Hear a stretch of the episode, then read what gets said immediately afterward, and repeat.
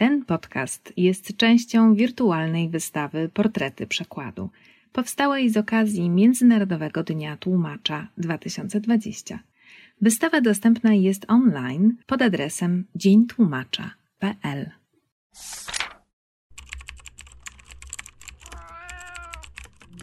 Na przykład podcast Stowarzyszenia Tłumaczy Literatury.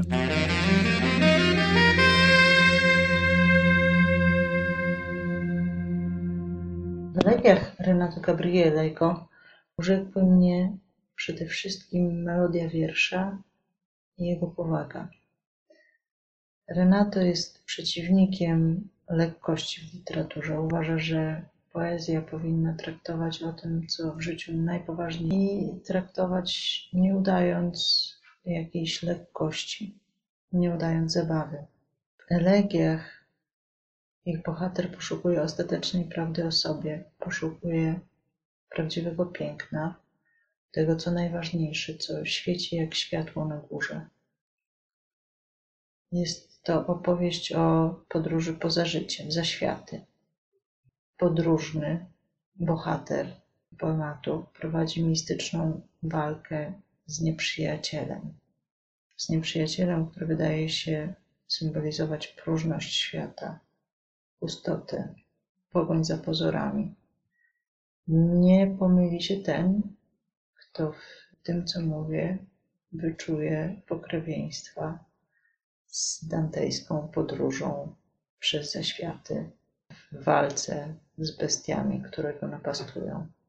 Kim jest poszukiwacz muszli?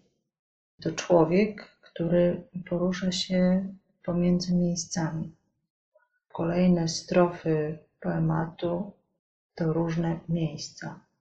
Najpierw miejsce podróżnego, miejsce miasta na górze, miejsce cienistego ogrodu, miejsce trawy, miejsce wody, miejsce miasta Anekumeny itd., itd.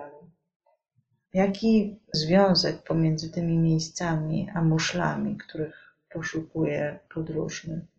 Wydaje mi się, że te muszle to właśnie miejsca wspólne, przez które po kolei przechodzi bohater poematu.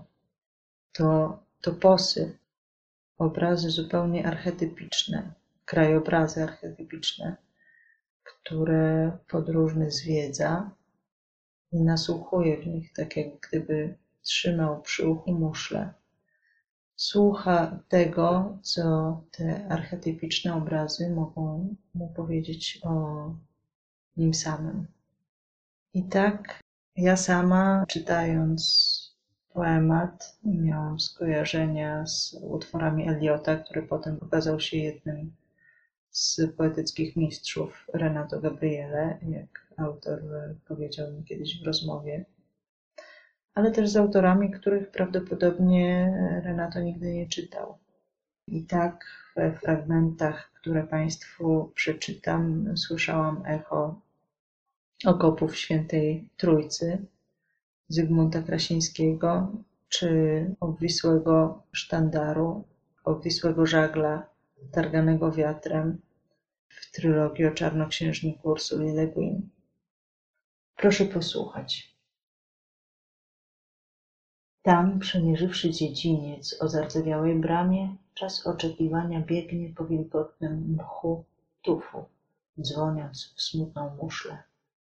Melancholijną muszlę deszczu, który miarowo leje się na otwarte dachy miasta pustego, w które wtargnęła trawa. Miejsce trawy. Gęsta na zrujnowanych schodach, na stosach zgniłych odpadów, na skorupach, wszędzie porosła.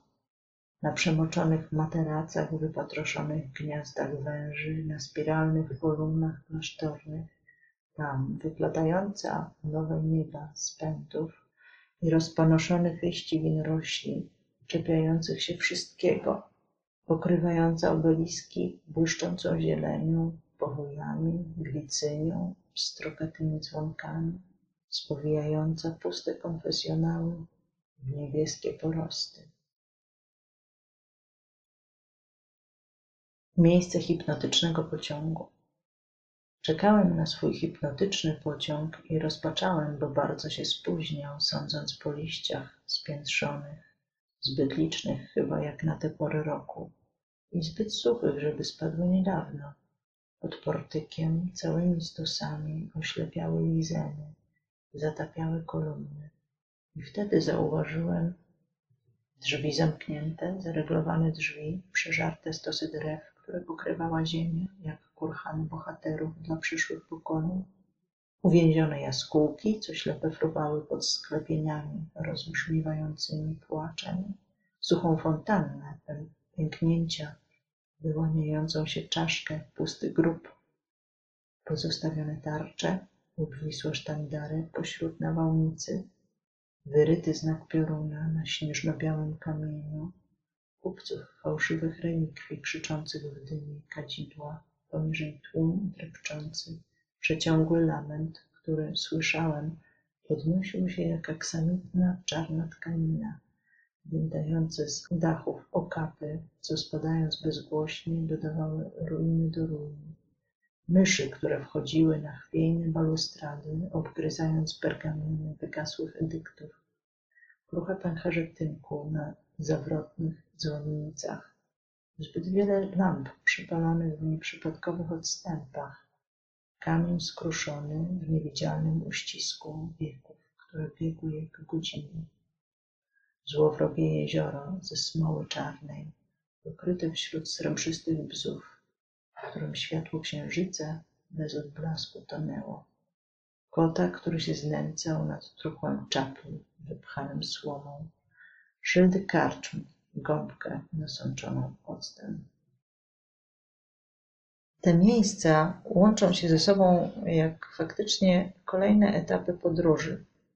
Od miejsc, w których bohater był, przechodzi się płynnie do tych, które mieszkają tylko w jego wyobraźni, do których dąży, o których wie, że są, że muszą być, że są wcieleniem największego piękna. Język Renata Gabriele sprawiał nam czasami trudności. Nierzadko operuje bardzo wyszukanym, rzadkim słownictwem. Wspominałam już o lizenach, Czasami trzeba zajrzeć do słownika albo wpisać coś w Google, żeby dowiedzieć się, jakie jest znaczenie danego terminu. I czasami trzeba było spuścić z tonu i zdać się na intuicję mówiącą, że czytelnik powinien czuć się nieco bardziej swojsko z tym tekstem. To tłumaczenie bardzo długo dojrzewało, żeby je skończyć, spotkałyśmy się pewnego lata, już kilkanaście lat temu, w jednym miejscu w ogrodzie. Y, pracowałyśmy razem nad każdym słowem, nad każdym sformułowaniem. Myślę, że w poezji jest to konieczne.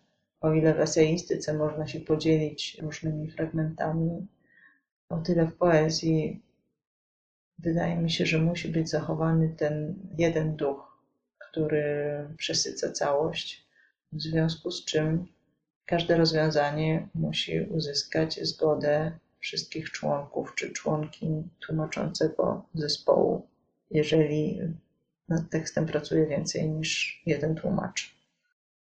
Tutaj chciałabym też bardzo podziękować redaktorce tego tekstu, jak też innym wspaniałym osobom, z którymi jako tłumaczka miałam do czynienia innym wspaniałym redaktorkom. I kiwanie tego najwłaściwszego rozwiązania e, bardzo często, w moim przynajmniej przypadku, odbywa się w konfrontacji. Czy to z drugim tłumaczem, czy to z czytelnikiem, który zna lub nie zna języka, od którego wychodzę. Wreszcie właśnie z redaktorem. Kiedy brakuje mi słowa, często w pierwszym etapie staram się odnaleźć jak największą liczbę wyrazów bliskoznacznych, które są gdzieś w okolicy tego terminu, którego poszukuję. I bardzo często jest tak, że w tym pierwszym momencie żaden z terminów, który rzucam jako możliwość, nie jest właściwy. I oczywiście wtedy trzeba dać tłumaczeniu poleżeć, troszeczkę dojrzeć, wrócić za jakiś czas i może się okazać, że to właściwe rozwiązanie znajdzie się gdzieś zupełnie z innej strony, ale bardzo często właśnie odbywa się to również w konfrontacji z redaktorem. Często jest tak, że dopiero przy drugim, trzecim czytaniu tekstu można odkryć to właściwe, być może jedyne rozwiązanie. Muszę powiedzieć z własnego doświadczenia, że nie wiem, czy podobnie jest w przypadku oryginalnych tekstów literackich, ale myślę, że tak, zważywszy na to, że najwybitniejsi poeci mieli przecież kilka wersji autorskich danego utworu. Tłumaczenie rozwija się zawsze, niezależnie od tego, czy zostało wydane drukiem. Tłumacz zagląda po jakimś czasie do zrobionego przez siebie tekstu i znajduje, nie daj Boże, błędy, co oczywiście się zdarza, ale również po prostu rozwiązania, które można by było polepszyć. Nie każdy ma zawsze ten luksus, ale dobrze, by dany tekst, dane tłumaczenie poleżało i wtedy będzie dojrzewało tak jak wino, choć ten proces, jak mówię, dla mnie nigdy się nie kończy. Oczywiście jest to rada taka sama jak dla pisarzy. Tłumacz powinien dużo czytać. Dużo czytać literatury pięknej, dużo czytać również dobrych przekładów. Pomysł z obwisłymi sztandarami pośród nawałnicy przyszedł mi z inspiracji Ursuli Le Guin tłumaczonej przez Stanisława Barańczaka. Niedawno zaczęłam odkrywać po długim okresie czytania literatury włoskiej wyłącznie w oryginale również przekłady literatury włoskiej na język polski. Tutaj muszę złożyć mały hołd pani Pawłowskiej Zampino, która jest doskonałą tłumaczką i kilka opracowanych przez nią książek miałam niedawno przyjemność przeczytać. W związku z tym powtarzam też, warto czytać przekłady, również przekłady z języka, z którego zazwyczaj się tłumaczę. Podsumowując, dla kogo są elegie?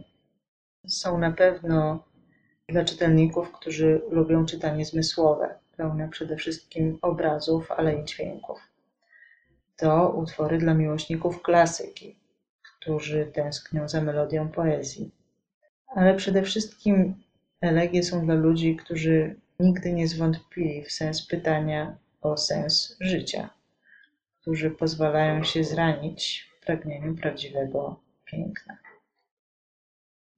Wysłuchali Państwo na przykład podcastu Stowarzyszenia Tłumaczy Literatury.